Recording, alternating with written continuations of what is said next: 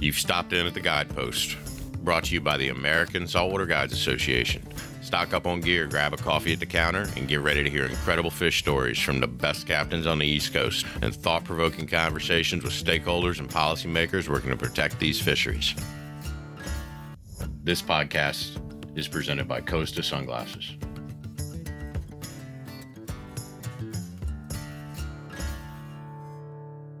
Hey everyone, welcome to the Guidepost. Tony here.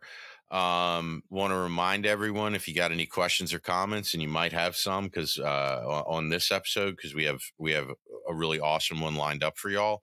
Uh, just send them into comments at saltwaterguidesassociation.org, and if we read them online, you'll get yourself a brand new pair of Costa Del Mar sunglasses because because uh, they're an awesome sponsor of ours and sponsor the podcast. So today you know, one of the things that we have done that has gotten the most positive response uh, is our work on um, little tunny, false albacore, whatever you want to call them. And none of that would be possible without our friends and colleagues at the New England Aquarium. So I have Jeff Kneebone and Ed Kim, who are uh, the dynamic duo that helps us with research, deploying the tags, everything. And we are here, drumroll please, to talk about the results of the telemetry work. Uh, we just got the download for the last six months, and we want to know how many of these things pinged and where they pinged and when they pinged and and we got the two guys on this podcast that can tell us all that. So Ed and Jeff, how are y'all doing? Doing good. How are you, Tony? Uh, you know, dude, I'm I'm still here, man. Jeff, how about you? I'm doing good. It's it's just sweet to be able to come back and talk about this. I know we started with the first podcast, we talked about what we were going to do, and we were like, "Is this going to work?" And what we just keep finding uh, as we get more and more information is that it, it works and it works really well. So Ed's going to tell you a little bit about what what we've well the most latest thing we found and how much uh, this project has really blown up. So happy to be here. Don't ever doubt that the good Lord is on my side because there's no other way to explain my life. Like there's just there's no there's there was like I gave this like a 20% chance. I thought every single one of these things was going to die. I thought sharks were going to eat them. Every bit of anxiety that I have over this stuff and the data just just keeps coming back and it just keeps getting better and better. So Ed, what the heck happened? What did we learn? How cool is this as a as a as a scientist at the New England Aquarium?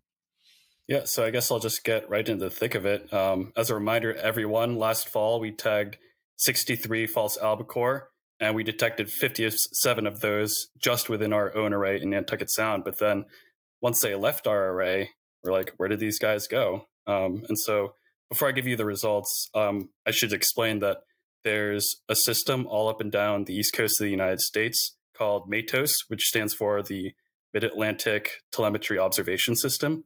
But basically, these got um, this organization has participating scientists with acoustic arrays just like ours, monitoring their own species with their own tags. Um, but when other scientists' tags go into their arrays, you know, they don't know what those tags are, who they belong to. And so collectively, this organization allows us to communicate with each other and share information that we otherwise would have had at other times of the year and in other regions throughout um, the East Coast. And so a big thank you to 10, 10 or 11 of the organizations that have agreed to let us use data that they collected from our fish species. And likewise, I'm sure at some point in the in the future and also in the past, we've shared information with them. So it's just one big uh, group effort on our part and their part, and we'd like to thank them for that.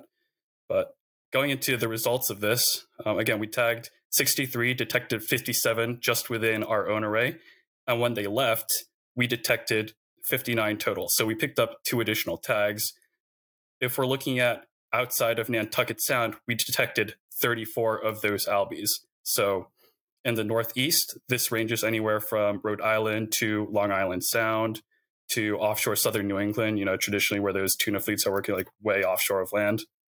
But then also, we detected 23 total in both North Carolina and Florida. So 21 in North Carolina. And then further south, like all the way in the Florida Keys, which is kind of nuts to me, we detected five there. And then actually, we detected three in both North Carolina and the Florida Keys. So kind of documenting that travel that travel path from New England all the way down to North Carolina, all the way down to the Florida Keys. Woo! Lord of mercy, yeah. man. That was, that was a, lot a, lot of information. Woo! So, um, one of the things that we kind of talked about when we had our, our little Zoom call to, to well, one of the things that jumped out at me was the the short time frame that these things were in North Carolina and popped up in the Keys. It was like, what I may be wrong. I mean, 26, 27 days. It was under 30 days, right? Yeah, so they can take their time. Like I think I document upward of like a hundred plus days for some of the albies, but the fastest one to make it from North Carolina all the way down to the Florida Keys was 23 days. And then on the flip side of that too, I think another fish. This one wasn't across all fish, but one specific fish I saw from New England going down to North Carolina was 30 days. So they can move. And just for a comparison to the readers, the distance, like straight line and kind of curving around the tip to get to the Florida Keys from North Carolina to the Florida Keys is around 800 miles. So an average of 35 miles a day. And that's not withstanding what these, uh, that's straight line distance. That's not withstanding if these albies decide to go, you know, chase a school of fish here and go east or a little bit west.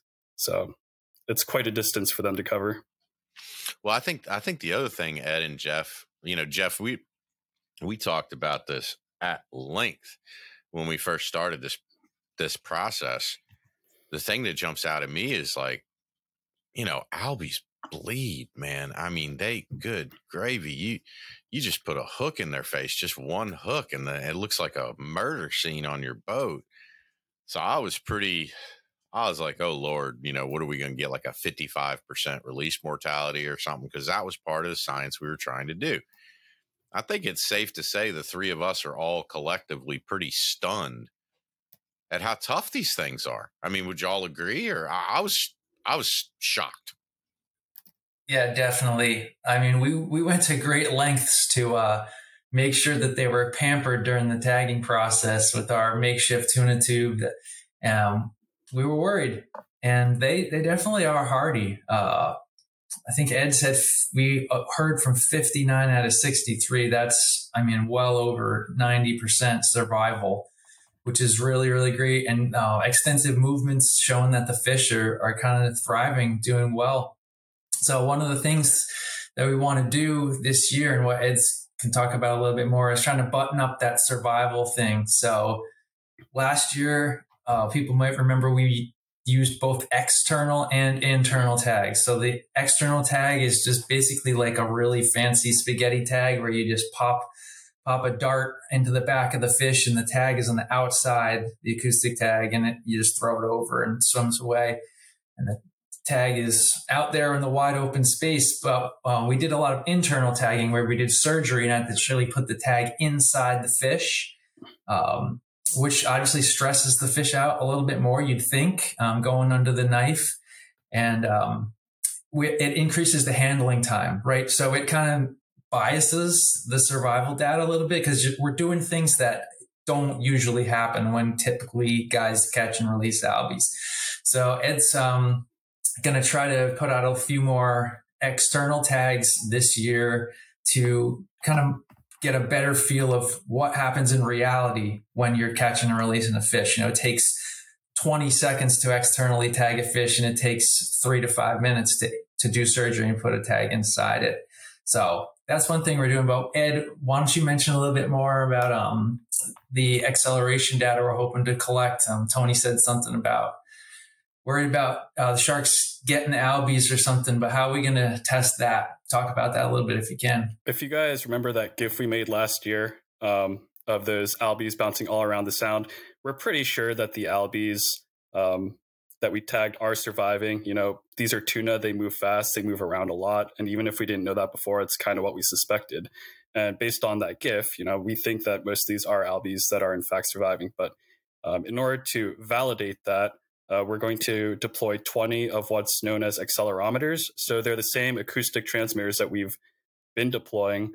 Um, these are going to be rigged externally, but in addition to pinging off the receivers, they're also going to be able to transmit um, what's known as tailbeat frequency. So basically, how fast that tail beats. And if you've ever fought a false albacore or seen seen them move in the water, they kind of do what I like to call the, the tuna shake, where they vibrate that tail back and forth really rapidly. If you held them, your whole body is kind of shaking when you're taking a picture, and they happen to do that. But that's going to be characterized very differently, say, from something like a shark, where the tailbeat frequency is, you know, not going to be that rapid vibrating. Um, and so, based on that, we can tell whether or not that this is most likely an albi that's um, been tagged and surviving, or if it's been eaten by a shark. And this movement and acceleration data is more characteristic of a shark's movements. Well, man, we're I'm a high tech redneck now. Look at that. Look at all this stuff I got going on. Um, you know, I, so I was Albies are like, you know, I guess it's I guess it's because we don't obviously scientifically we're we don't know a lot about them, and that's why that's why we partnered with y'all so we could learn more. But um, you know, uh, you never know if it's going to be a good Albie season or not, right? I mean, you never do really. Like one year can be great, and the next year you're like, where the heck are they? And and I I started getting texts last week that were like the Albies are here, the Albies are here, and I, I was just like, oh lord, just let them stay until October, right? Because we got it, we got like ninety something tags to get. Ed, how many how many tags were y'all thinking of deploying this year? I know it's a substantial increase from from the sixty three last year. We got ninety seven, so fifty of those are internals, same as last year, and then forty of those are externals. Uh, 27 of those are going to be regular externals, so they have the same function as the internals. They just ping, and then uh, 20 of those um, are the accelerometers, so 47 total externals. So last year so we had 63, a lot, tags, a lot more. Yep. I mean, that's, you know, almost 100 that we have to deploy and like good gravy. Could you imagine if it was a lousy Albie season? Um, I just, you know, I was talking to, uh, you know, one of our sponsors, Hogan, and he, I guess, you know, Mike Hogan of Hogy Lures, and he picked up the phone. He, he picked up the phone while he was fishing and I was like, hey, okay, well, I'm going to start the text thread and, you know, we'll start coordinating with the New England Aquarium guys. And all I heard was, hey, Tony, got to go. I'll be, I'll be, I'll be all off the bow. Hey, hit the motor. I got to go. Bye. And I was like, well, they're here. You know, I was like, that's the best hang up I've ever gotten in my life because, you know, he was, he was sitting there on his contender and, and boom, bang, bing, there they were. Um, so, you know, one of the, one of the things that, I this project is not over with, and we're we're getting some pressure. Like share the data, share the data, and you're like, well, you, you we'll share what we know, you know, in the in the upcoming weeks, but it's not like we can come to any conclusions because the project is ongoing. And I certainly not going to put any pressure on the scientists that we're working with you know, science is a process. I, don't, I still am going into this year, you know, with guarded optimism because last year was so successful, but you never know what you're going to find out. So if any of the listeners, you know, like what Ed and Jeff are telling us are, are not conclusions, it's an update of what's going on. And the more that we know, the more that we can share, but it's not we're not going to be like one of these organizations one of these associations that gets like two tags back and is like the stripers are all offshore right? Huh, yeah that was that was a little bit of a jab. Um, but that's not that's not who we are. Like this is what i know like it went better than it should have gone last year than we thought it was going to go. We hope that it goes better this year and we found out all this cool stuff and we want to share but you know we're a ways away from you know publishing anything that is definitive or you know we got we got a ways to go and that's that's science and you got to be a little bit patient but i'll tell you what i mean i don't know if y'all are going to agree with me or not i figure i think that we learned a lot more than we thought we were going to learn in the last year, and and y'all are, I think y'all are more encouraged by the project than maybe when you started. Is that is that a fair assessment? Yeah, it's test, testified by going with a hundred tags. you know, we we only picked that. Like I said to you when I checked in and was like, "We're gonna go big this year." Um, it was because we had the confidence uh, to do so after what we learned, and we just tried to round out our sample sizes for our survival study. So hopefully, at the end of this season, you know, Ed will have some data, and we can put together some more concrete conclusions on what it's the true survival rate. Um, you know, in the regular hook and line fishery, uh, we're going to stick to uh, just for like spin casting, you know, epoxies and things like that, because uh, we want to do it for like one gear type.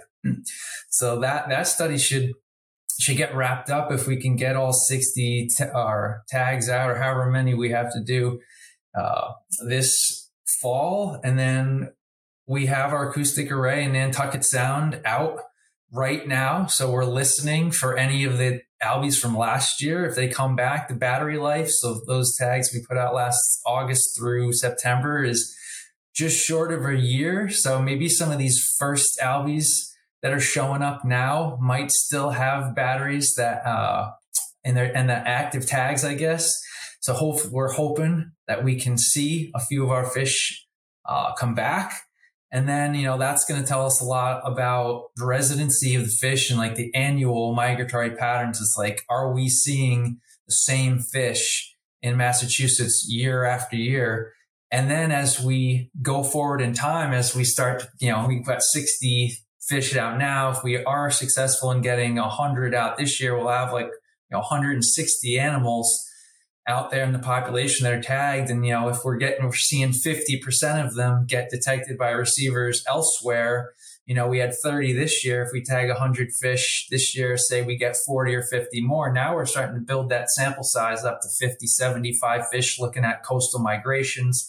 Then you can start looking, uh, are trying to answer more questions about population structure. You know, is it really one stock to jive with your genetics preliminary data?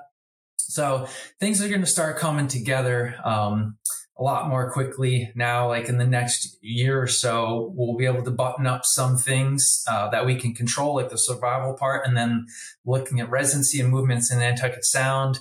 And as we talked about in our previous meeting, like the longer term, the, the horizon is this bigger migration bit because uh, as Ed said, it's a collaborative process. You know, we're waiting for data to come back from other researchers who work from Florida to Massachusetts, and you know, everyone's on a different schedule. They're downloading their acoustic receivers at a different time. They're uploading data. Things just take time to to come to fruition and come to together. But we're starting to put all the pieces together, and it's it's gonna be really really cool. Another thing we did just to t- uh, circle up here is we decided to use tags that are active for more than one year now. So I just said before, you know, they were a little short of a year. So if we get returns from last year's fish, it's probably, we're probably going to be able to see that and maybe now, like late, mid to late August, and then the tags are, the battery life's going to die. Well, we, this year, we decided to use tags that have more than a year like uh, I don't know, 13 or 14 months. So we'll be able to get that full year of tracking and get a better idea of uh, if the fish are coming back. But of course, that means we got to listen for them again next summer. So it's just a process. You know, you're working with the fish migration, so it's just it takes time, but we're, we're headed in a great direction. So you would um, again when we had our when we had our Zoom not too long ago, and we were talking about all of this stuff. Um, you had mentioned, you know, a lot of a lot of ifs, ands, and buts in all of this. You know, again, there's nothing definitive, but let's say that this year goes really well and kind of see the same stuff. You, you thought that there may be, um, you know, a, a good, valid scientific reason to maybe run down to North Carolina and do do some of this work or or just you know maybe maybe in someplace in Florida where where we all and, and kind of reverse engineer it. Um, you know, in 2024. So just for the audience, Jeff or Ed, could you, you know, from a scientific perspective, could you explain why that would, you know, make the data more robust if we if we went to a different region and and did the same kind of work? I think people probably super interested in to learn about that. Yeah, I can take that, Ed. So yep. one of the con- you know the conversations with some of your guides, for, eh, we were talking about the timing. Like, hey, when do you see albies? When are you catching them? What size fish are you catching? And just things that came out of that conversation. Like, there's there's times when the guys in North Carolina are catching albies at the same time as people in Massachusetts. So the question is, okay, is that a different group of fish? Is that a different size of fish? You know, are they even though they're in Mass in North Carolina, say in October, you know, are they all going to the same place in March and April? Um, does their migration line up? Are they only separated there because of something like size? So you just get more more questions that you can ask. So that's why you try to tag in different places. You know, we don't want to just tag in Nantucket Sound and say, "Hey, this is this is all that we need to know about albies. We can learn right here." To really do do good science and learn about you know fish at the population structure, you really got to spread out your tagging effort. So it just makes sense to kind of just follow that mold. Um, you know, so we started up here, we learned how to do it. You know, we ironed out some kinks, we learned what works, we learned what doesn't, and then you just take the show on the road and you pick different places where you know you have the highest probability of learning things. And you know from our data north carolina and, and florida just seem to they jumped out right away um, at least in, in, the information that we've gotten so far. And we'll see if that holds true.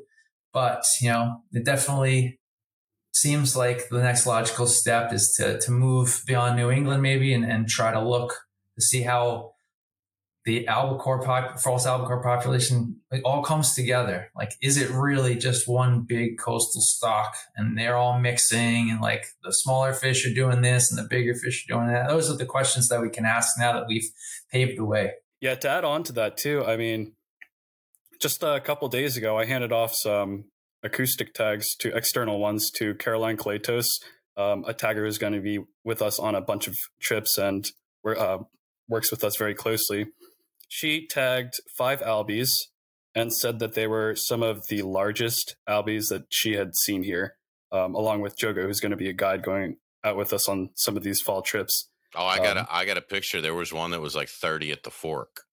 Yeah, Jogo is a large man, well, and when say, you look Jogo at this albie, looked, Jogo looked normal holding the fish, and I was yeah. like, "That's a big damn albie, right?" Because yeah. Jogo's like he looks like a goddamn Greek statue. Like that that that boy is some corn fed Brazilian. He's a big boy, right? And yeah. that that Albie looked normal. Um, so usually they they look like a I don't even know what a chub mackerel when he holds them. He's he's so damn big, and and that looked like a good size albie, and I was like, holy jeez, like the the biggest one. Just so you just to get y'all like all fired up, we still have to name it we were we were coming up with a name, but one of our Florida guys tagged a 36 at the fork Albie or 35 and a half. That's the biggest one. It, it was a horse.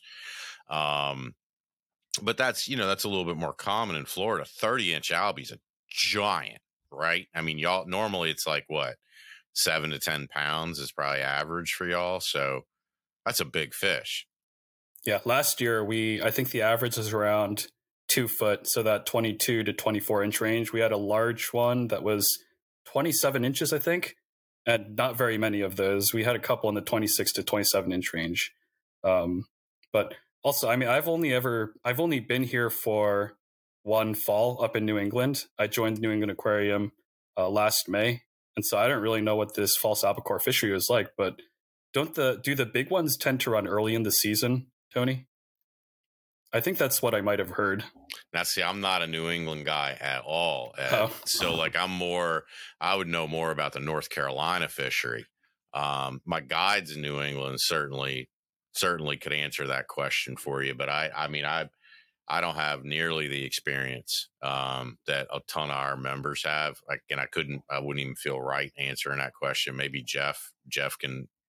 I, I think in our meeting, Will from uh, from ASGA was saying that the the big the early season albies are the biggest ones, and literally right at this second, I just got a text from a friend, potential Rhode Island state record, nineteen point five six pound albie off Block Island. Um, and Ed and I actually were offshore yellowfin fishing or bluefin yellowfin fishing for some another project, and we go we got into some pretty big, like uh, close to thirty inch albies offshore two weeks ago. So they're definitely coming in. It seems like there's some big boys around this year. Jeff, since you brought that up, you know we'll we'll finish up the podcast on albies, but you know why don't you tell people like some of the other work that y'all are doing that's compelling? I mean, I know you you know you don't just do albies, you do a ton of stuff. Um, so you know this here here's a time like hop up on the pulpit and tell other people what you're doing because i'm sure look with the response that we've gotten from the work that we're doing there is a million people that want to help us with tagging and any science and it's just really it's inspiring for me to see so maybe if y'all talk about some of the other stuff that you're doing and you ever need like a volunteer or something like that you know this is a good place to talk about it because uh, our our our people want to help. So. Yeah, no, thanks for that. Uh, we got a lot of things going on. It take forever to talk about them all, but I'll talk about the big ones. So, we're doing a lot of work trying to look at the potential effect of offshore wind development on pelagic fishes. So, this this albies are like not a target in that project, but you know we'll we will get some data from them. But we're talking like bluefin, yellowfin, makos, blue sharks, um, other species of sharks. Uh, basically, we're using the same exact tag technology, acoustic telemetry, as we are with the albies. It's the same thing. The tags are just a little bit bigger because we're putting them in bigger fish. Uh, we have the same acoustic receivers, but they're all offshore um, in the wind energy area in southern New England. And the idea for the project is to just monitor species by species to figure out where they are um, before construction happens and then to try to monitor any displacements or changes to their behavior or residency or movements in response to offshore wind activities. So we've been doing this project uh, since 2020. So this is what our fourth year.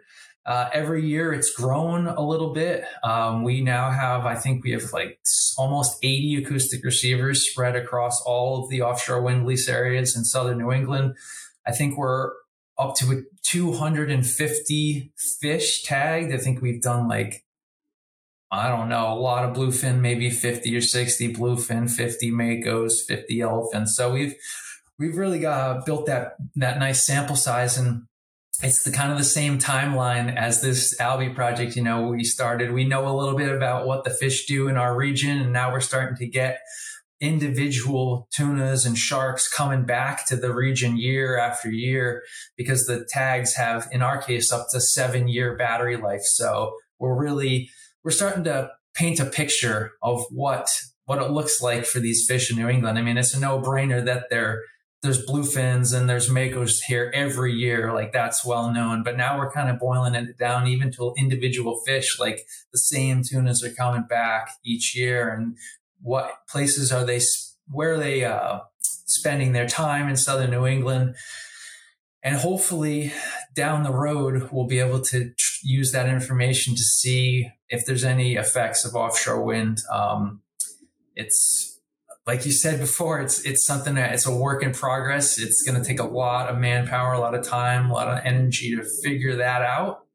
Um, but that's the ultimate goal, and um, that's what brought Ed to the aquarium. Um, I brought him on to work on that project, and um, we've kind of just through our great partnership with you with ASGA, we've put him on another project. But that's what occupies a lot of our time. We've done I don't know how many trips this year. I think we've tagged eighty two fish. Um, and for people who like science and people who like to fish, it's like a really good way to spend your summer.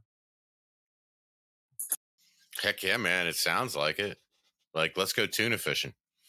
Let's pop a pop a tag in one, and then we get to we get to follow them around the ocean. Like that's shoot, man, I'm, I might if I knew that, if I'd known that that was a possibility, I might have spent a little bit more time paying attention in school. Um, you know, my job description is like fight with people. Um, so, you know, like that sounds, that sounds fish and, and follow them around the ocean. Right. I mean, that's pretty, that's pretty cool stuff. So uh, the last question I'll ask you, cause again, I, you know, I know my members are probably like totally interested, hundred percent interested in the work that y'all are doing with the pelagic stuff, but you've done some pretty cool you've done some pretty cool work on on bottom species too that I'm sure like the average person targets the heck out of. So I think I don't want to speak out of turn, but I think y'all did a little bit on uh on blackfish on tautog and then maybe some black sea bass too if I'm maybe wrong on that. No. Nope. You're doing you're doing the kind of same stuff. It's not just like it's not just like the super sexy you know, bluefin, yellowfin, all all that kind of stuff. So it's basically y'all doing basically the same work. I, I mean, I got a lot a, a tog like my experience with them is like I own this rock, stay away. So are you finding any cool stuff out about tog that you didn't think you you would? Uh well, tog are the best fish to start out with, at least in my opinion. They're my favorite, probably always will be uh, yeah, we're, we're doing the same thing with togs and sea bass. So with offshore wind, you're putting in a lot of structure and these are structure oriented fish. So we want to know what, what, how, how they're using the area before there's this extra structure and then how they're using it after there's this extra structure. So that's kind of the study design and um, all the technology goes together. So we can put a tiny tag in a tog and a big tag in a bluefin and the data are this, that are generated is the exact same. So it's a really good multi-species monitoring platform. But yeah, with the togs and the sea bass, we only have a little bit of data from last winter. Uh, it was kind of a little bit of the same as the Albie project. Like, with, let's do this and see what we get. And we we got data like a lot of the sea bass we tagged, we saw offshore during the winter. The same with the tog the togs for just like you'd expect. Um, there's a lot of residency around specific areas, uh, but not unlike the Albie project, it's a work in progress. I, we got 30 more tags to do like this uh, December, and that'll bring us to our uh, our first batch of 50, and that's really when we're gonna take a hard look after next winter and see uh, what's there. But we tagged the fish last December to see one what they what their residency offshore was like during the winter, and then number two, we want to know if we can follow them. Uh, the migration inshore. Do they migrate inshore or do the fish stay offshore? That's a huge question for both togs and sea bass. And uh, we haven't yet downloaded the receivers to get that information. So we're waiting, just like we did with the Albies, we are waiting until we can go and download our receivers next, and then we'll immediately, at least I'll go immediately and look at to see if I see any togs there. But you know, it's just like you said before, it's a waiting game. It takes time, and we kind of get information in, in batches, and then we take a look at that batch, and then we use that to make some uh, conclusions if we can. If not, we're going to use it to pl- make our next plot, our next move. But yeah, that's I'm looking forward to that. Tagging a tog was like one of the coolest things I've ever done in my career. It's just because for whatever reason they're they're my favorite fish. But I was like, no, look, hey, straight up, like I think they're man, they, they live a long time, and they are. I mean, that is a, that's kind of like a wise old fish, right? Um, I I am all about like whatever bites. You know, there's no I, it doesn't have to be the coolest fish in the world. Like I, I bring it up all the time, and man. I went I went sheep's head fishing in Louisiana, and let me tell you something. Same deal, right? Twenty inch sheep's head, twenty years old, and they don't get that. They don't get that way being stupid. And you try to sight fish those things and throw a fly at them, and if you can get one to eat, you are doing something. And you know, some some people, you know, it's either, oh, they're so easy to catch on bait or whatever. Well, maybe. Not easy to do it the way that we did it. And I think one of the most fascinating things I talked to Jenkins, our Peter Jenkins, our our chairman with Saltwater Edge. and he will tell you without a doubt the the latest explosion of tech technology junkies fishing near shore, inshore, tog fishermen. It went from kind of like, you know, drop a crab down there and something will eat to like use this low profile bait caster on this specific rod with this tog jig, exactly this. They, they, they specialized in it way more than he had, you know, kind of anticipated years ago. But there's a lot of really dedicated, good fishermen that love targeting big tog because they are and they're throwing them back too. They understand the biology of the fish and they will not they will not kill one of those giant, you know, teen and up tog because they get it. And like kudos to that whole community. They're doing it voluntarily for the most part. I mean, I know states have put in some regulations and that's fantastic, but that was driven by angler, private rec anglers, and it's a portion of the charter boat community that understood the value of these giant old fish yep. from the tog community. It's great.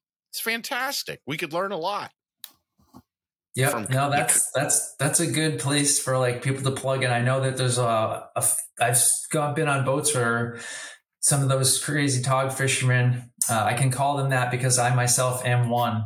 Uh, have ta- they buy tags from like uh, and they put them on fish, but like that's a, a good species to plug in more with and and uh, do some like citizen science tagging and just help the cause because there's like you said there's a lot more effort um, being put at togs but uh, a lot of it's good catch and release and responsible but there's a lot more effort so i feel like in the coming years there might be a little bit more keen of an eye on tog management we've already seen it like you said with the states but i know they're I'm pretty at, they're pretty tough right yeah yeah, I mean, tough. as far as like you know, release mortality. I, I always, you know, we look at redfish and stripers, and I'm man, if I if I could have one wish, I, I, wish a striper was as tough as a redfish. And I, do, you know, they use I think five percent mortality for for redfish, and that I I'm not I'm not disputing that, but I I, I have caught redfish that have their tail bitten off and just scarred over, or like have a like a stingray barb in their head, yep. and you're like, good lord like you know you just feel yeah. you just feel them when you catch them you knock on their head sounds like a coconut um you know i mean they're just they're, it's a different fish and and you kind of like look at tog you know I, I would i would i would venture to guess you know a lot a lot tougher than like a summer flounder that's another bottom species that just you know they're they're tough old birds. A uh, lot of lot of respect from Tog for Tog over here. So I can't tell you how much you know we've appreciated having y'all on. Um, I know they'll we're we're taping this a little bit ahead of time, but New England Aquarium is gonna uh, by the time this by the time this publishes, New England Aquarium will have published a blog so everyone, if you're listening to this, run over there, um, take a look. You know, Ed Ed uh, Ed did a great job on the blog. It's got tons of awesome graphics and really can answer a lot of questions that you may have. And then when we publish this, we'll have you know kind of our own information about it, and you'll probably see a lot of stuff on social media with Ed and and his crew and all, all out there tagging and, and trying to get these 97 tags deployed. And the last thought that I'll leave everyone with is please just be a little patient, right? We, I tried to tried to put an exclamation point on the. We aren't trying to hide anything. We're actually trying to be honest about the science that's being produced. So just just exercise a little bit of patience. We're doing this work we're trying to do the right thing by Albies. Um, not not hiding anything. As you know, as soon as we get clearance to share whatever we can share, I promise you it'll be up the next day. We're super grateful that everyone's so excited about this, and we get to work with you know a top notch team like the New England Aquarium. Oh, you know what? Before I close out, listen, y'all have to do me a favor, okay? And this is I'm not even not even remotely kidding. Sue wants to pet a penguin. And y'all have met Sue. and Sue writes the checks. So, and Sue also, I don't want to get on. I, have I've avoided getting on Sue's bad side for about four and a half years, um, and all I can say is at some point we're going to organize something because I looked on y'all's website the other day and you have a colony of 50 penguins and you cannot hide that from me. and Sue Sue wants to pet a penguin and I think I'm looking at two guys that can make that happen. So please help me make Sue happy. And let's just make a firm commitment here that at some point in the future Sue can pet a penguin at the New England Aquarium. Can I get a firm commitment on that? I can firmly commit that we will do what we can to try to make it happen. I, am not. That's all I can ask for from a scientist, Jeff. That's all I can add. That's that's that's like as far as I'm concerned, that's the golden ticket from Willy Wonka. Um, you know, that's that's about all you can get from these scientists, folks. So, but you know, I, I have a certain way of exerting pressure, so. I just I, I know I'm going to get a selfie of Sue with some little penguin sitting on her shoulder, uh, or doing something that's safe for the penguin, uh, but makes Sue happy. So, um, so listen, y'all. Uh, all kidding aside, I can't tell you how uh, how appreciative we are of the work that y'all do because it means a heck of a lot to our guides and the private recreational community that we're learning about these albies with the hopes in one day of getting enough science to where there's at least minimal guardrail management so we can make sure that these fish are around for everyone who enjoys to catch them. Um, you know, way into the future. So thank all y'all so much. Can't tell you how much we appreciate it, and uh, look forward to having y'all on here again.